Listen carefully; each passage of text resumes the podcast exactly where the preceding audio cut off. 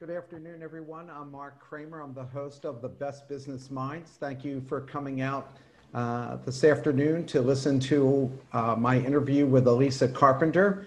Uh, before we introduce Alissa uh, to all of you and talk about her book, How to Listen and How to Be Heard, I'd like to introduce you to our two sponsors, uh, Matt Butler. Thanks, Mark. Good afternoon, everyone. 25 years in leadership roles in Fortune 500 companies, I came to realize the same three things were the, the root of all business problems. And that's lack of collaboration, lack of understanding about how things really work, and lack of investment dollars, which lead to shortcuts and workarounds. So I created my methodology to eliminate those three problems. The way we do that is we create a visual image of your process like you've never seen before once we have that, it becomes very easy to get everyone on the same page as to what the problems really are. And if you can understand how your processes are causing your problems, solutions, and just as importantly, priorities become obvious. So if you'd like to learn more about how to reduce stress while increasing profitability, give us a call. Thanks. Thanks, Matt. John Custer. Thank you, Mark. And hello, everyone. Uh, I'm a partner in Custer and Custer a family owned law firm outside Philadelphia. We work with entrepreneurs and family owned businesses ranging in size from startups to lower middle market. Custer & Custer works with matters from incorporations, intellectual property, buy sell agreements, to vendor contracts and buying and selling businesses. There's no cost to tell us your problem, and depending on the project, we can quote you a flat rate. So please feel free to contact us with any questions at custerandcuster.com. Thank you so much, Matt and John. Thank you. So, Alissa, I've been really excited to have you on after reading your book because uh, I have a consulting practice in family business, and I also work with entrepreneurs, and I work with them at all ages. And uh, this book, I think, was extremely important, especially today. So, and first, before we get started with your book, could you please tell us about your consultancy and how you got started? Sure, and thank you so much, Mark, for having me. Um, so it's interesting. My background is in higher education. So I worked in colleges and universities for about 13 years on the administrative end. Never thought I would own a business. Never thought this um, would be the space I very much enjoyed working with students and working in higher ed. But I noticed a few things. One, my business name is Everything's Not Okay, and that's okay. And mm-hmm. that's because I would even see students seeing, you know, talking with their friends in the hallway and saying, Life is great, this is awesome. I'd see colleagues do the same thing and then either coming to my office or talking to someone else and like just breaking down right? This concept of we have the space that everything's fine when it truthfully is really not. Um, and that's how my business started um, evolved really from working with young professionals and helping them get in the workforce and organizations started to reach out to me in order to figure out how can i recruit retain and engage my young professionals. So now i work a lot with companies and organizations to help them create more inclusive spaces among generations and geography and virtual spaces and race ethnicity and gender and helping people really bridge and, and break through those barriers. So why did you write this book it's been something I've been passionate about for a really long time. And growing up, I didn't what that was. Um, I inherently, and I've, I've taken the Strengths Finder assessment, I use that in a lot of my work. My number one talent is includer. And I never thought about it in the grand scheme of things in terms of how I work with people. But my business is really revolving around that. And this book, brings to life. And I wanted people to realize and recognize that at any level within the organization or an entrepreneur, you can be inclusive. You can have these difficult conversations. You can make a difference. And I wanted to create something that was above and beyond research. It wasn't just a this is a hypothetical way we could do it, but these are strategies and tactics that you can take with you and implement.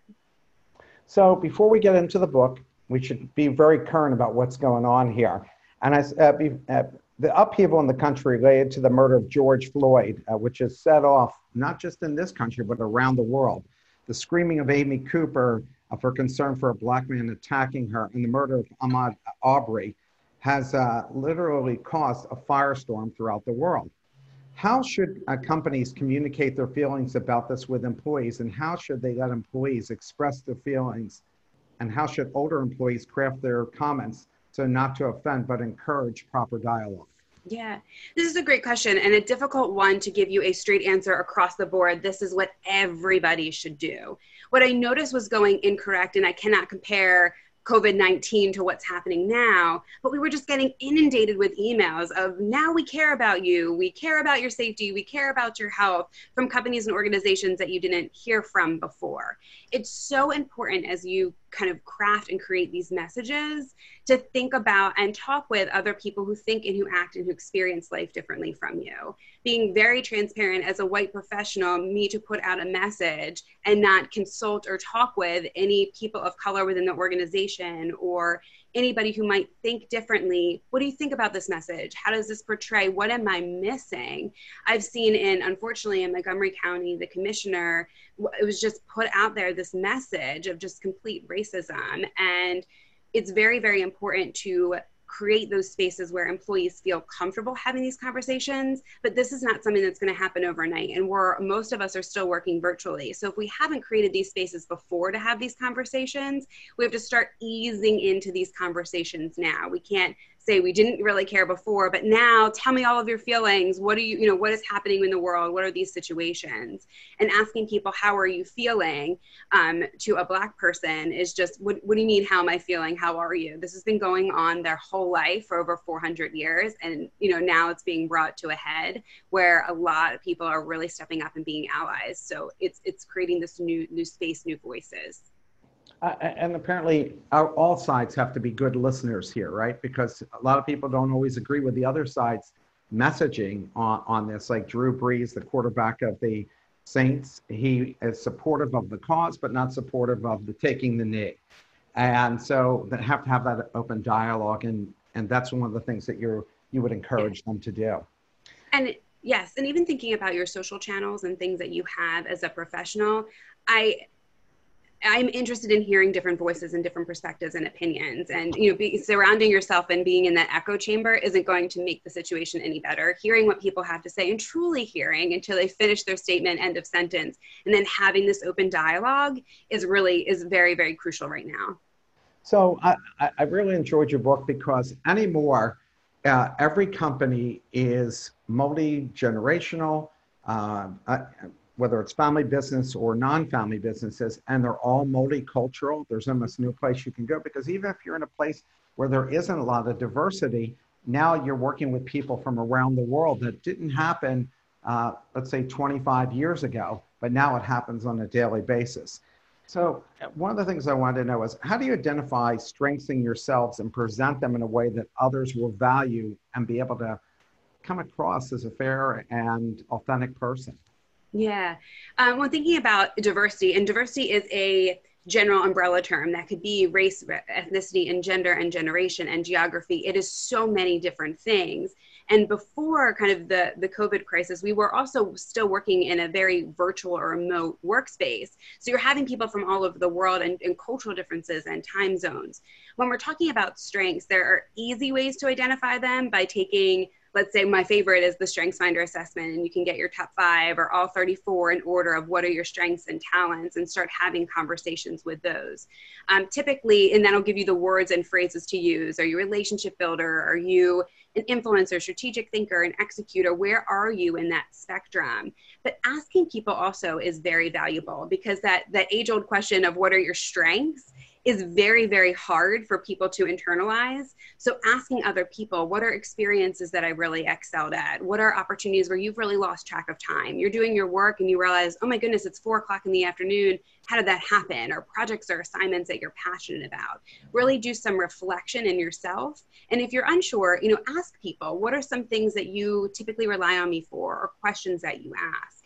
And then you're able to use that and use that information and knowledge to be able to share that with your colleagues, with your supervisors, to get more projects in line with that. It helps them. We want people who can do things quicker, faster, and more efficiently. How do you identify strengths in others, and uh, who should just? How do you get started working with that? Because I think a lot of times, you know, we're so focused on ourselves, and especially as leaders, that we really don't look on how to bring out the strengths in others. So, how do you do that? I think one we could even easily go back to an assessment, but look at projects or assignments or tasks or conversations people have done really well.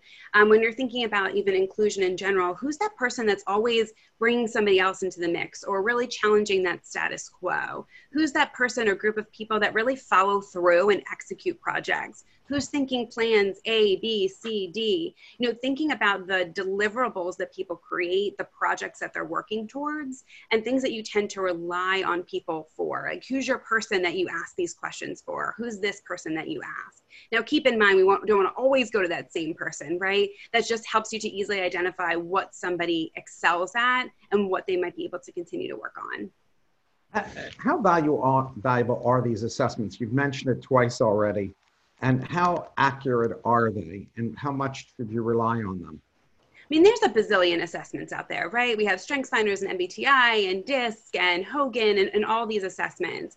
It's, you know, some of them, they're not really meant for um, using them as a hiring or recruitment tool. So if you're saying, okay, we don't have any executors here, really taking StrengthsFinder isn't going to help you find that executor to put onto your team, right? So I want to make that very clear. There are um, some assessments that you can use for that.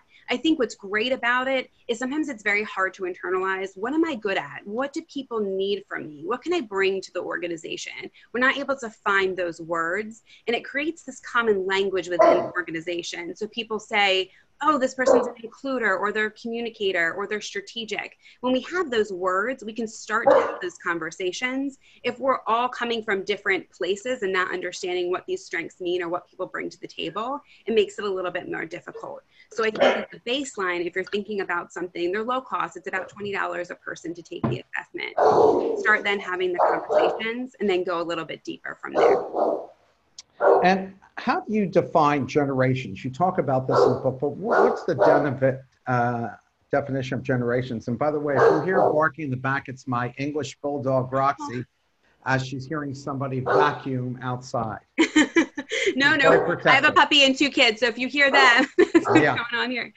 Um, so there are five generations in the workforce. The traditionalists are not typically seen for the most part within the workforce, except for coming in and consulting work and things very, very rarely. So there's baby boomers typically, and I use the Gallup year range. So baby boomers are 1946 to 1964. Then we have the Gen Xers 1965 to 1980, millennials 1980 to 1996 and Gen Z 1996 to 2010. And then after that is where my kids fall. And right now it's called Gen Alpha. So after really 2010. Now, the, the reason why, and these are just birth years, right? We have people in between generations. I technically would be an exennial, which is 1977 to 1983, because they're so broad, right? So many things change in terms of technology within that time that they've even defined smaller generations within like the in-betweeners. Well, I, I, I'm depressed just listening to that range because I, I hear like I'm a boomer at the very end when I'm thinking I'm like Generation Z uh, when I think about stuff. Uh, you would be an in-betweener or a Joneser. So there are other names for that too. That's what I hope for. Um, how do you how do you get different generations to respect each other, uh, each other's knowledge and skills for the common good? I mean, I think you know older people feel like I've been there, done that, I know more, and the younger people feel like you're kind of out of touch with reality. Uh, hence, how people even feel what's going on right now with the protests. Yeah. One of the, my favorite ways is through reverse mentoring. So it's pairing up. So when you would typically think about a mentor relationship, you have the mentor who would usually be a baby boomer, somebody who has a lot of knowledge and experience in a particular area, being the mentor, and the mentee, really somebody newer in the organization, potentially of a younger generation. Reverse mentorship is when you have both parties working together and it's a mutually beneficial partnership. And a lot of it at the end of the day is we have the same goals. We want our organization to do well. We as professionals really want to do well. We just go about it and communicate it a little bit differently.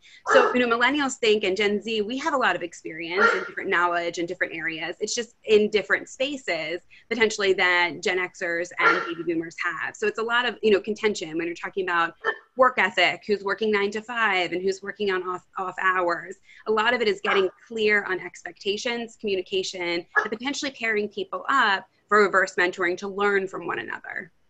I also think that uh, being someone older, when I work with someone younger, they're seeing it through a fresh pair of eyes and something that I might discount, they don't discount it because things have changed.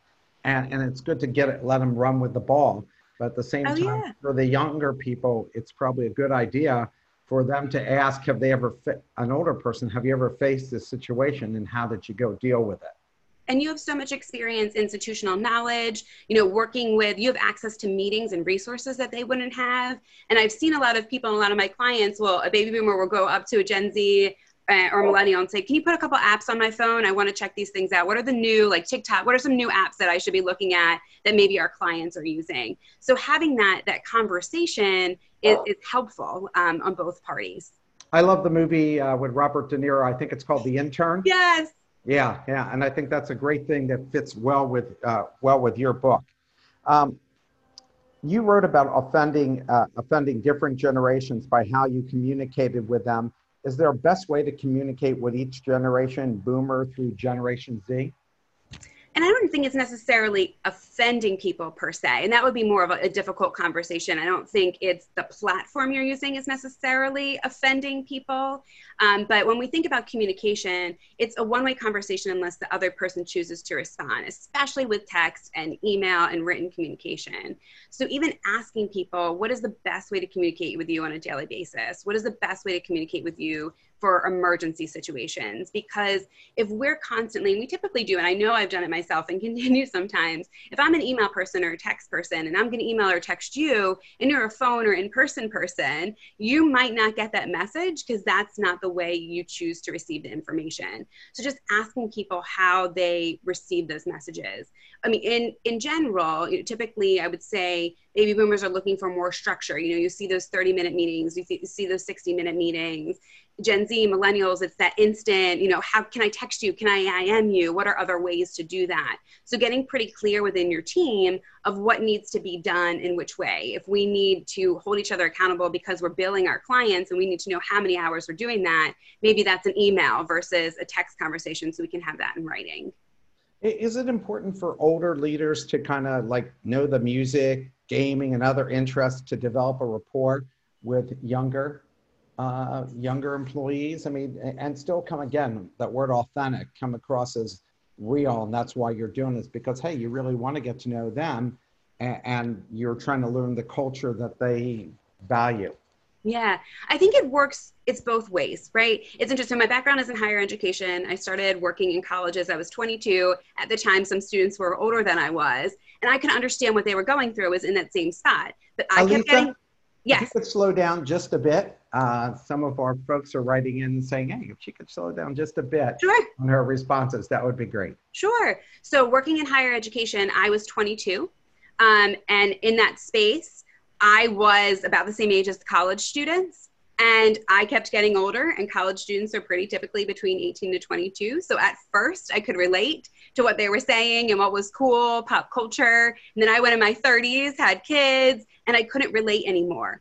Um, so it was really important for me to ask questions. What are the things that you're interested in? What are podcasts that you're listening to? What are, do you read newspapers or where do you get your content? But I think it also goes both ways, right? About institutional knowledge and gaining that information. We need to ask one another where they are. And once we do, it's more of an equal playing field for both parties, right? You're saying, where are you getting your information where are you getting your knowledge and you can all bring that to the table versus just using those resources that you have um, regardless of what what generation or what level that you're in I, I, my daughter has a global marketing practice, my oldest Ariel, and I always ask her, even though I'm a marketer, I always ask her for input. Like right now, I'm looking to convert this also into a podcast, and she knows way more about podcasting than I do. And she said, Dad, just let me run with the ball.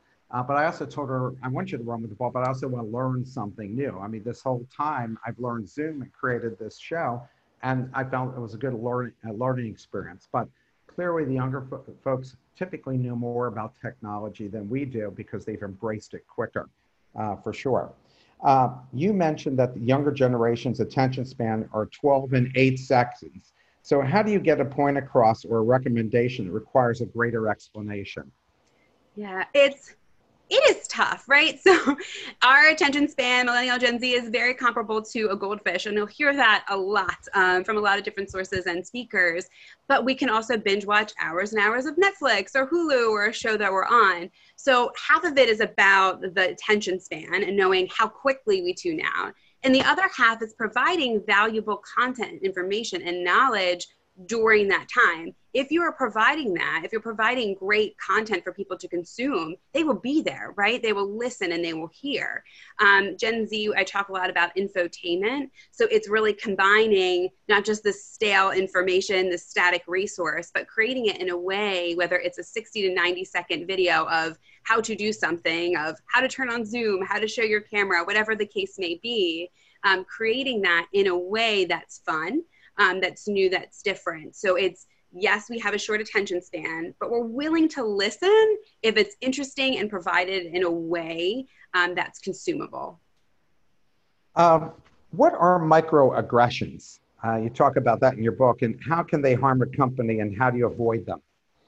That is an amazing question, especially for what is going on and continues to go on right now. So, oftentimes we think about they are we think about racism and we think about microaggressions microaggressions are small little things that we might say or do unintentionally that can be offensive so for example um, if you are and i've experienced myself sitting in a meeting and people are introducing other people and saying um, mark kramer he is the president of our organization. He's been here for 15 years.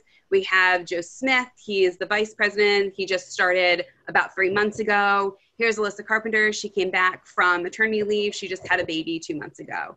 Everybody else, you said their name, their title, how long they've been with the organization, and skip to me, and I've had a baby and I'm on maternity leave. Those are little microaggressions that you might not think about as you're introducing that person, but that person myself very much picks up on it. We're offended by what you're saying. I've had people been introduced as, oh, they play basketball in college. Everybody else has a title and tenure and their accomplishments, and oh, they play basketball in college. Um, I've had to work with organizations, they're using different phrases as an individual that they weren't offended by. Um, for example, the word redneck of I am, I am this, and then other people are offended by the phrase or statement. So there are small things that we say, we do, um, we call on in terms of people being included in different groups that can have a major, major impact in organizations over time. Yeah, uh, but sometimes, like when you mentioned about the basketball or mention how long somebody's in, I, I think most people aren't thinking about because they're thinking it's just a good way for people to remember other people. I mean, I think most of us are bad at remembering names, and so having you know uh, labels or telling a little bit about somebody. But maybe I guess maybe you want to just have people go around the room and tell a little bit about themselves. Maybe that's a better approach. You can do it that way, or even just be consistent. You're going to say for everybody at that table, it is their name, it is their title, and that's it right and use their if they are a doctor use their their professional title whatever they choose to go by.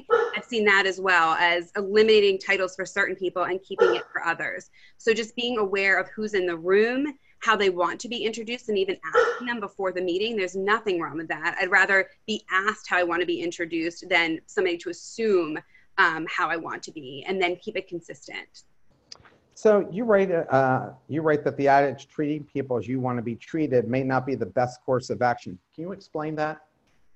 We're always brought up, and I was saying before, I have a seven and 10 year old, of this phrase, treat others the way that they want to be treated. And even as we're thinking about times right now, I, I really I think that phrase is a little bit outdated and it's more of treat others the way they want to be treated, not how we want to be treated. Um, even thinking about something as simple as praise. Um, when you're thinking about your employees, asking them, how do you like to seek praise? I personally do not like to be called out in a large setting of, Alissa was great, this was awesome. Just send me a note, just say thank you, and I'm good. Um, it shows that you're listening, that you care, and that you're giving people the attention that they need. So, really understanding and identifying and asking certain questions and getting to know people to navigate and understand how they want to be treated. Because it's not about you always um, it's about other people and the environment that you're in. Do you think people become overly sensitive about things? And is this just the way it is now? In terms of the phrase? Yeah, I mean, all, you know, I think uh, the older people uh, who grew up with, say, people from World War II managing them, and now you're uh, the people who are now in the leadership roles or in a lot of re- leadership roles are now used to um, that every kid has to get a trophy to feel good about themselves. And so I think that there's been kind of um, uh, a not a there's no more kind of like a balance. It seems that to a lot of people, people become overly sensitive to things. So do you find that's the case, or just the people are now voicing their opinion more about how they feel about things? That they always felt that way, but they just kept it to themselves. And I think it's a good question. It, it, can be taken obviously several different ways in terms of what we're seeing in the last couple of weeks. I, I so I, I consider myself somebody of privilege, being a white female. I consider myself somebody of privilege. And in situations where you may have been offended before, if you are a minority and you're thinking, I, I might not have a voice, do I say this? Is this okay for me to say? And if you're speaking to somebody of privilege, they might not know how to address it or have those conversations. And that goes back to allyship and it's important for for especially the, the majority to really stand up and work for and learn how to be allies with um, minorities. So i think people want to say it they're nervous to say it how do i say it? We've seen things happen because people are trying to speak up. It's very very scary um, to do that. In terms of getting rewards and trophies that's things I think is evolving. And, you know, just thinking about things from anybody's childhood, it's what you're used to. So when that doesn't happen, you're confused and you want to know why. Um, but as an organization, it's still important to recognize and say thank you to people for their work done. Now, maybe it's not a trophy every time, or maybe it's not a bonus or whatever the case may be, but a simple thank you and a card or something um, to acknowledge people's hard work, I think is important. And we, that's where the, I think there's a lot of cause of contention of, of somebody might say, well, that's just their job. They have to do it anyway. But maybe you realize that project took them much longer than you anticipated it being. There was a lot more resources and a lot more things involved, or even ask those questions. So I still think it's important to acknowledge people for their work. By the way, those of you who have questions, uh, just type them in chat and I ask those questions as you uh, present them. So don't be hesitant about asking questions in chat. I will read them uh, to Alissa, and uh, she'll be glad to answer them for you. If you offended someone in, a, in front of a group and you're giving the benefit of the doubt that was unintentional, how do you let the person know that you were still offended? So if you've offended someone, if, if I if I uh, uh if I've offended you, and you know me, you know was unintentional, but you're still offended, and I did it in front of this group. How do you let me know in in a, a constructive way and also, maybe I need to go in front of that group and apologize to you for saying it because apologizing to you privately may not be enough. And I think if if I've offended you, and I talk very clearly in the book about times I have offended people and unintentionally, the big overarching thing when we think about it is the intent of our message and our actions may not be the impact in which they make. And to acknowledge that is very very important. So if you if i've offended you i would hope not in that meeting you would come up to me or whomever to have a conversation even though you're giving me the benefit of the doubt. That's just the mindset that you're having during the conversation. Even though you're giving me the benefit of the doubt doesn't mean that we shouldn't have a conversation and you shouldn't address the issue um, because what will happen, and that goes with microaggressions, right? We see them and they're little bits and pieces, and then you're like, I've had enough. You know, you've been saying this all the time. If we're continuing to have these conversations and educating, um, it's very important. But coming in with a mindset that they're they have good intention that wasn't really the intent of that message and using i statements and i was offended i feel and ask, you know, what would be the best course of action? How do you think that I should proceed? Should they go um, in, in, in, front of the group and say something? Maybe they were the only one that was offended. You know, continue to have and, and leave that dialogue open too for that other person to answer those questions, right? And come at it if if I've offended you, not attacking me, um, and make it a dialogue, right? And have this two way conversation with the individual and state the facts and offer suggestions when working with them and find a neutral location too, right? me sitting in your office in the chair and then you up here saying you've offended me right maybe it's a walking meeting standing meeting something where you feel like you're actually genuinely having a conversation i was once running an organization we had a, a group meeting and uh, my office manager pulled me aside and said hey i think you offended so and so and here's what you did and I, I thought that was great that she told me and i actually gathered all the people back up in the room and and and apologized to everybody for that. How do you go about telling somebody when you've noticed that they've offended somebody and the person doesn't bring it up, but you kind of think like there might have been other people offended in the room, they're just afraid to speak up. How do you go about doing that? Yeah, and I think that's what a lot is happening now and thinking about allyship. So I think it's wonderful to speak up um, in that situation, but we're also making the assumption that somebody else was offended. So having even one-on-one conversations with someone and say, "I noticed this. Was did this offend you? Did this bother you?" Especially if you're in a position where you already have a relationship with someone, you're um, in a leadership role, because maybe that person genuinely wasn't offended um, by that, and you've brought something up that just is not, you know, offensive in any type of way. It's when you have these statements. It's about you how you feel in that situation i was offended by this i think that this comment was out of line um, not i think this other person feels this way i that's my approach is is having that conversation about your feelings um, towards the situation and how you saw it as an injustice or as an incorrect statement um, based on your book you have a recommended uh, recommended process for handling uncomfortable conversations can you please tell us briefly about this process walk us through it Sure. Um, I think it first starts. So you might be in the situation where somebody has offended you, and I talked um, about being really earlier on in my career, and one of my supervisors saying to me that my face looked like the map of Jerusalem. This is in the middle of a meeting, and I was early on in my career. I didn't know what to say. I didn't know what to do, so I, I didn't um, do anything about it. And since I've been in other situations where things have happened, and I think a large part of it too is taking time the first step really is taking time to process what what happened right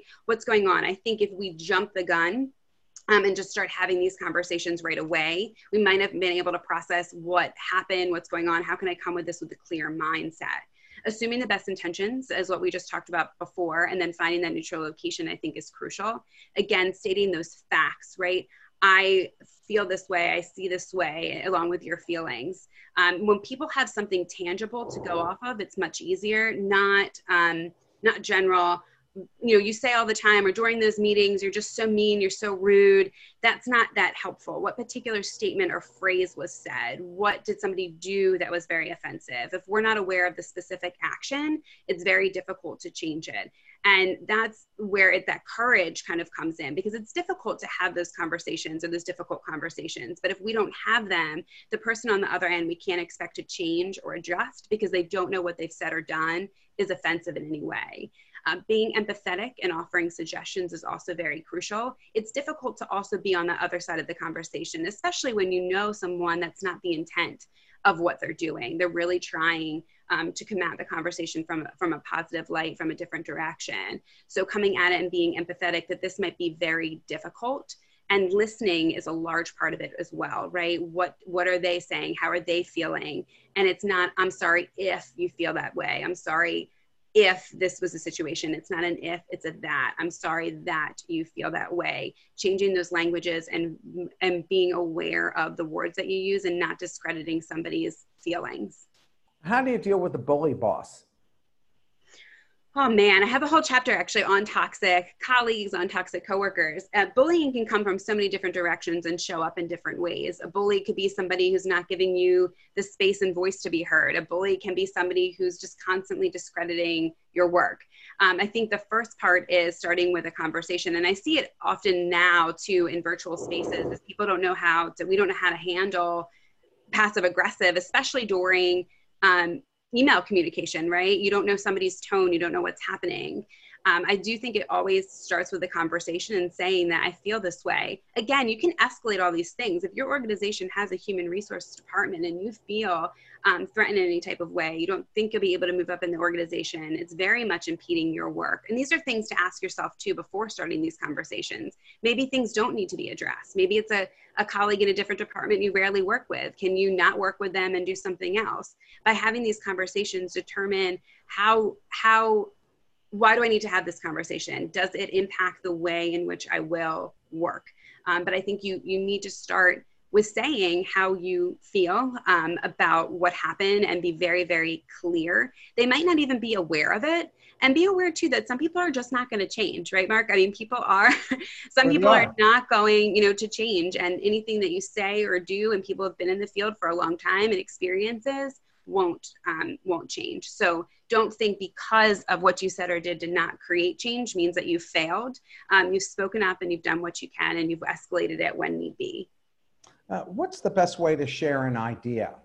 You know, you've got something percolating in your head. You want to go and share it with your colleagues, but also you're kind of afraid of uh, of either looking bad or looking stupid or you're also looking maybe to protect the idea because you're thinking, geez, I can really get some good points here. How do I go about making sure I still kind of remain some ownership? So those three things. What's yeah. your suggestion on that? So I don't think there's a best way per se to share a specific idea. I don't think there's a one and done, I have to share this idea this way. Think about who you're trying to share the idea to and what you need to get buy in for that particular idea. And to me, that comes down to influencing. So if you're working with colleagues and you know they need data, they need facts, they need to know that because of this idea, we're going to really increase our productivity, increase our profitability by 30%, and you have the data to prove it. That might be the way that you share this idea of the value of your idea. Maybe, and people tend to gravitate towards stories of I had a client in the past and this is, you know, what worked for them and this is why. And, you know, get that gut, that visceral feeling that this is a great um, great thing to share and this will have real impact within the organization so think about how you're going to influence people in that space um, in terms of you know not, people not taking your idea, that's seen too. Um, sometimes you know if you share an idea ahead of time with with somebody one on one, and they can go into a meeting and said, you know, I had this idea, and you're in that particular meeting, you can definitely not call out the situation, but ask questions about that particular idea. Share in my previous organization, we also did this, and this is what I'm thinking about. Or thank you, Mark, for sharing the idea that we discussed earlier today. Um, it might happen that people are, you know, consistently sharing your idea, but think about who you're sharing that idea to and how it can be influenced um, within the organization. Some organizations I've worked in them where they take offense when you bring up other organizations, say, well, here's what they did in other organizations seemed to work very effectively. And it's like, well, that's not how we do things here. They're not even open uh, to those ideas from other organizations, even when the other organizations are spectacularly successful organizations. Uh, how do you become an ally to someone whose ideas you agree with, but it goes against your bosses or the business leader's vision without hurting your own standing uh, in it uh, and becomes controversial? How do you do that? So I think depends what you know. If you're talking about something that is truly offensive, is a microaggression, is racist, no, is, that should mean, not be said. I'm talking about like you know uh, they have a, a, marketing idea or a new product that they're on, that they want to offer, Mm-hmm. and somebody says, you know, I don't think it's really a good idea to do it, and they're and they're actually confronting the the boss, whether it's their manager or the ultimate boss of the whole business, and you agree with them, but you're kind of afraid to ally yourself with them for being painted by the same brush as them because you're right, afraid of, well, what happens to my own standing in this yeah. business? You know, how do I ally myself and let my feelings be known without hurting myself politically in the organization? Yeah. And I think that even could go back to what we were talking about before in terms of influencing. And maybe it's not the whole idea you agree with, maybe it's part of the idea that you agree with. Maybe you have a story or an experience that you can share about why that idea can work, or some knowledge or facts about why that idea can work. Maybe you can give them some curveball questions of some, you know, some easy questions of, oh, you know, remember when we did this and this worked really well? That might be helpful. Can you share this? Or how do you feel about this? help them in that type of way and you continue to get to inch it off it shouldn't be an argument of no their idea is great you my leader are the worst right you want to be able to support them in a way that is helpful to them and helpful to the organization's bottom line so if you're able to make that connection especially in that space provide examples provide resources um, you can't go wrong um, in those situations um, how many times have you heard a big organization that uh, one hand doesn't know what the other hand is doing? This often um, costs a company a lot of money and could antagonize both sides that might have been working on a similar project. How do you stop that and derive a positive outcome? It happens all the time. Um, it happens all the time in terms of cross-team collaboration, and people think, "What is collaboration? Why am I, you know, not working together?" The key to me, at least I see it as an organization can't function without other departments and without other people. You'd be very hard pressed to find one person who could run everything without support or resources in any type of way. Um, being open with with communication and really even having, and I've worked with organizations to create documents and strategies and town hall meetings of what is going on, what are our big projects people can't help and support you if they don't know what's going on because we don't know the questions to ask because we don't know what's happening. Um, just even having a conversation yesterday, right now, I think a lot of my human resource colleagues are, are hearing from other people. I didn't realize what you did. Thank you so much for all, for all that you're doing, especially working remotely. They're the, the glue that really holds a lot of the, the pieces together.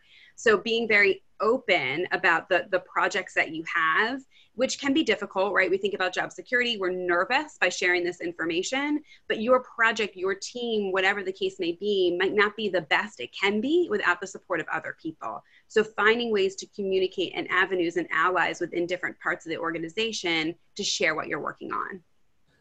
In the book, you talk about when can the word collaboration be perceived as a negative? All the time.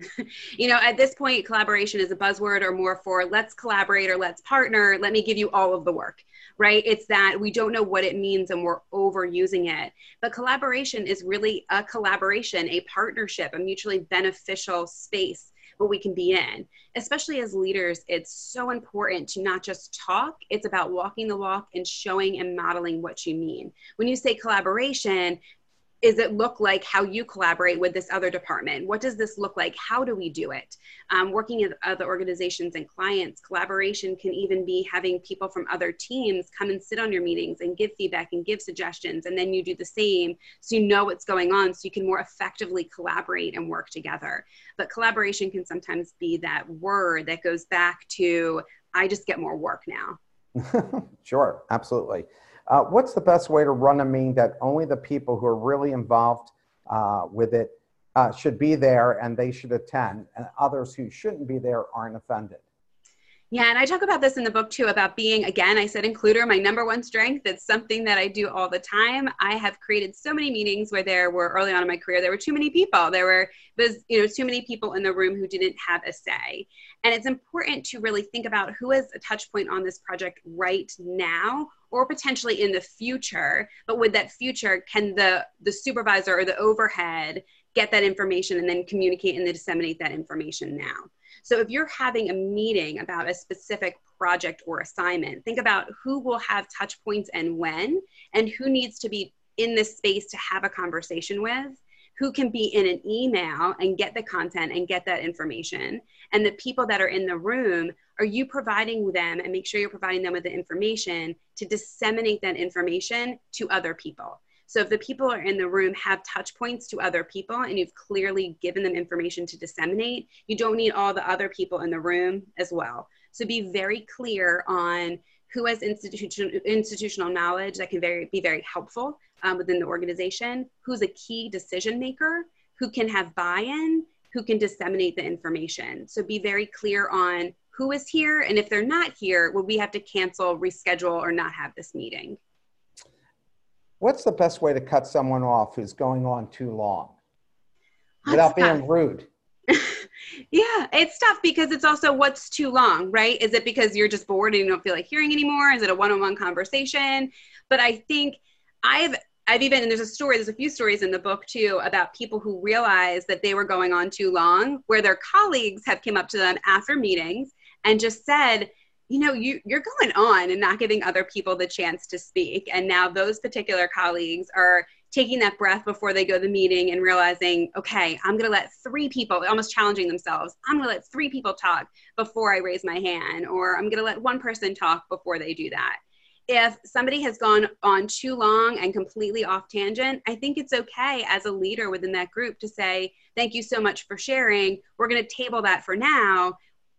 Mark, it's your turn. Would you mind sharing? Or Alissa, we'll bring that up at the next meeting. Thank you for sharing. There are ways to do it like that, even using simple phrases that are helpful. But don't be afraid to have a conversation with someone afterwards and just say, I think you're monopolizing the conversation a little bit. I feel I didn't get my voice heard, but you have to recognize the relationship with you have someone. So it's not just go up to anybody. Um, and then make sure it's a conversation where you're not attacking that person for speaking and sharing their voice. I think you might have mentioned this in your book, and uh, and I often do this. But then I found somebody found this objectionable. Uh, I'll uh, if everybody hasn't had their say in a small group, I'll I'll go around the room and say, "Do you have any comment? Do you have any comment?" And then somebody pointed out to me that I don't want to be put on the spot. Don't ask me if I have a comment. I know you're trying to make sure that everybody has their say, but I'll, raise my hand. And I stopped doing that after that. Here, I thought I was doing something good but then some people found that very objectionable because it put them on the spot it does put people on the spot a little bit, but I very much appreciate where you're coming from. And I've been in situations where people do it as well. I don't think there's anything per se wrong with that. Um, I think it's tough for people on the spot to brainstorm or come up with ideas. If you share that information ahead of time, and I'm really big on brainstorming, so not only you know giving the agenda ahead of time is very helpful in a meeting. That way, if you're normally afraid to share ideas, you know you want to speak up, but you don't know how, you can look through that agenda and say, you know what, um, exercise two, um, I know this topic, I can share it. Then you can come in and be confident. As a leader, when you're sharing it and even asking people ahead of time, we're going to be brainstorming this. You know, come in with three ideas that you're open to sharing on this particular topic. I think at that point, if you set the tone with the group and said, I, am going to ask for these three ideas versus people are like, I don't have anything. You know, you just told me about this five seconds ago and I haven't had the time to process it because a lot of people need that time and space. So it's about finding that kind of medium ground of calling on people is wonderful, but giving them the space and time to be able to think through what you've asked. Excellent point. Um, what's a proper way to leverage virtual teams in terms of meetings and work product, especially when older workers are used to going to an office and younger workers are happy to work from home or a coffee shop? So, what's interesting about virtual spaces is I think one, it humanizes us a little bit. You see all these silly things in the background of my house. So I think it gives you the opportunity to get to know people a little bit better. Um, if your your or your organization is using Zoom, the breakout room function I think is wonderful to have those small group conversations. It gives you the chance to talk to people you might not otherwise talk to within a group. The key to is, is I think we're talking about crisis work from home in my opinion versus regular work from home. We have all these other distractions and all these other things happening. So as a leader even reaching out to people and saying you know what resources do you need that you don't have? Are there any trainings or anything that i can help you with? We need to make sure people are comfortable. So specifically people who had a different device let's say they had a desktop at their at their work desk and now they have a laptop they didn't even know how to turn on before and now they're trying to find all these functions and they're still trying to work through it making sure everybody is comfortable and being able to provide those resources. And that's where that reverse mentoring um, can really come in. How do you make sure that people don't feel isolated when they're working remotely? And this is really a problem since uh, covid has hit. Uh, i hear even younger people feel like oh my god i'm just trapped in my house especially the people who were living in new york uh, during this period of time and, and are just now getting out.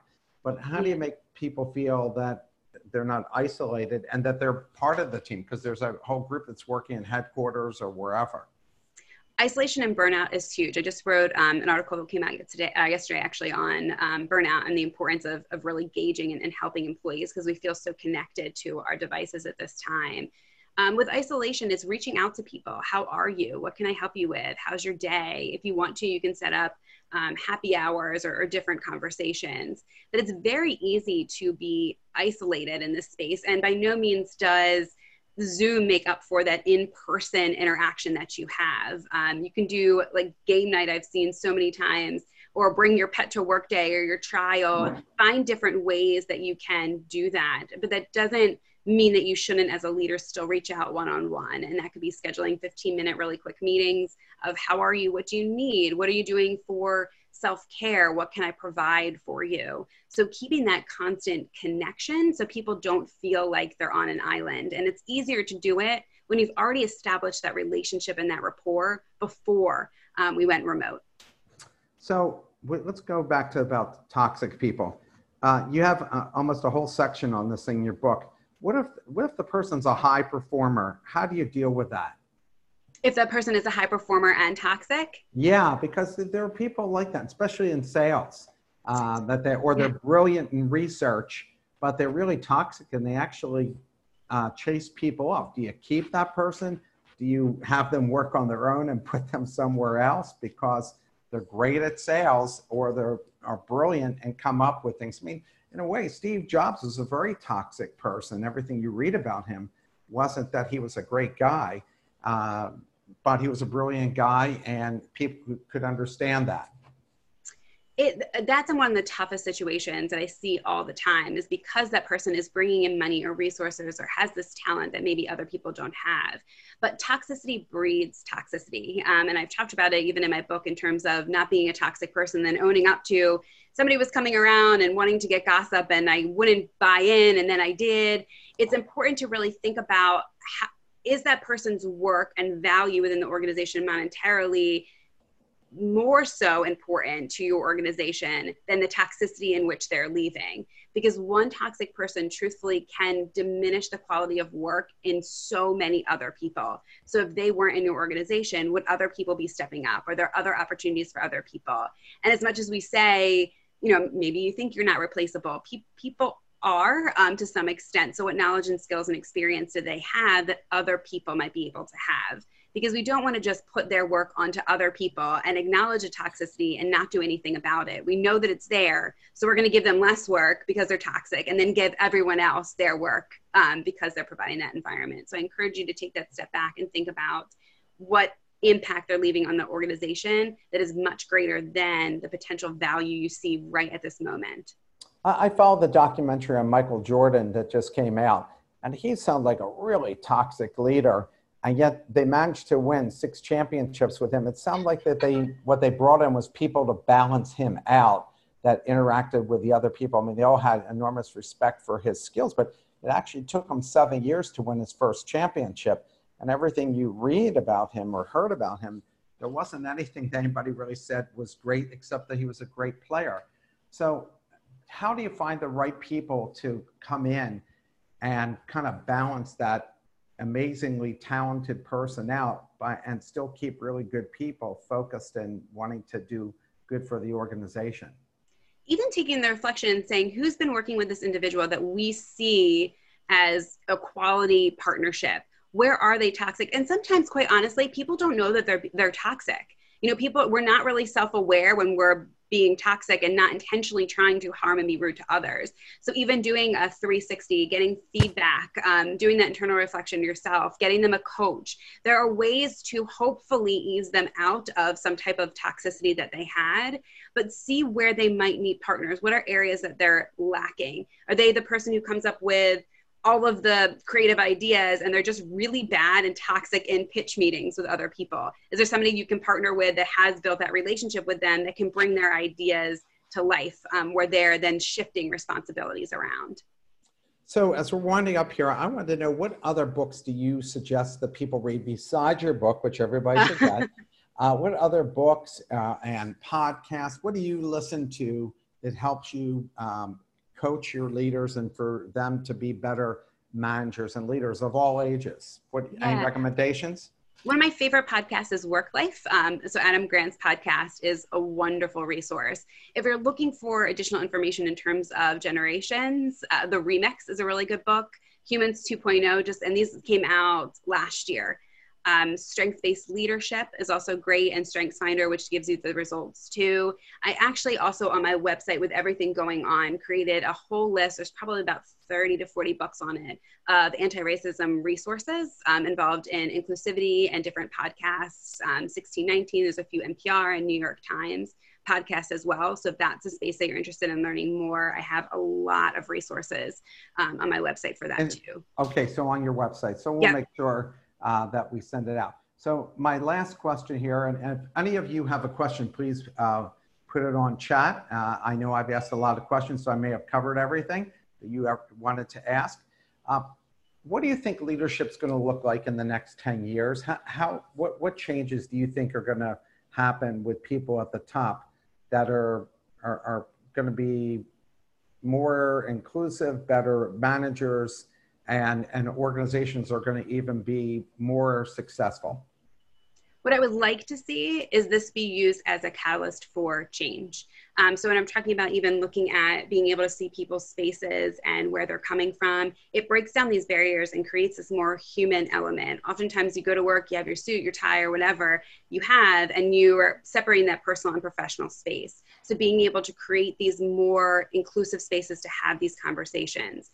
We're talking a lot about diversity and the per- importance of diversity, and you see so many statements by organizations of you know, we support diversity, Black Lives Matter, all of these things they're saying, but they haven't done anything. And you look at their websites and it's just a sea of white people or their their boards and all of these things. We have to be aware of the message that we're sending and the information that we have. So what I would like to see is actual real change of hiring more diverse people, having and creating spaces where we're having these inclusive conversations. So it's not just about saying, it's a lot of doing. And I'm hoping in the next decade we will see much more diverse leadership, much more diverse hires, diversity of thought, people willing um, to change the status quo. Well, you know, it's funny uh, you should say that as uh, we're closing. On, oh, don't you think that every short, uh, short, ever shortening attention span is a problem in business? That's I do. It's right. What, what's difficult is that the education system has has shifted right dramatically even from when i went went to school we're talking about the sats used to take information and then have you apply it and now it's strictly you know learning a lot of information for the test you are not taught there's so many things going on games uh, now we have um, tiktok it has a very short limit of videos. So we're not being taught to train our brains to have things for for a longer attention span. What I've seen a lot for businesses is you might see the delineation of uh, TL semicolon DR. So too long, didn't read. I've seen a lot of handbooks. They'll have all of the information from the handbook and pull out specific sentences and phrases and put that at the top of certain sections of this is the most important information you have. Putting bullet points on emails versus paragraphs and paragraphs. So thinking creatively how you can work with that attention span while giving the information and knowledge that you have and asking your younger employees what is the best way for you to get that content do you need a video of me walking you through this but it is difficult Well, you're going to, you know, the uh, Harvard studies have shown that the more diverse your organization is, both at all levels, including the board and the C suite, the greater return on investment. And, and it's just common sense, right? I mean, it just makes perfect sense that that would be the case. And I have to say, now that I've been watching our mayor here in Philadelphia, I'm amazed we've never had a woman mayor in Philadelphia. Uh, and yet, so many of the major cities now have had women mayors. And that uh, still in 2020, we still haven't had a, a woman president, but I think that's like around the corner. If not this, obviously, this time around, it will certainly happen. Well, Alissa, thank you so much for uh, being here with us today. We hope you have a great rest of your day, and uh, we'll make sure people get to know uh, how to get your book. no thank you so much enjoy the rest of your day everyone thank you for taking the time Okay, have a great day. Take care. bye Bye bye.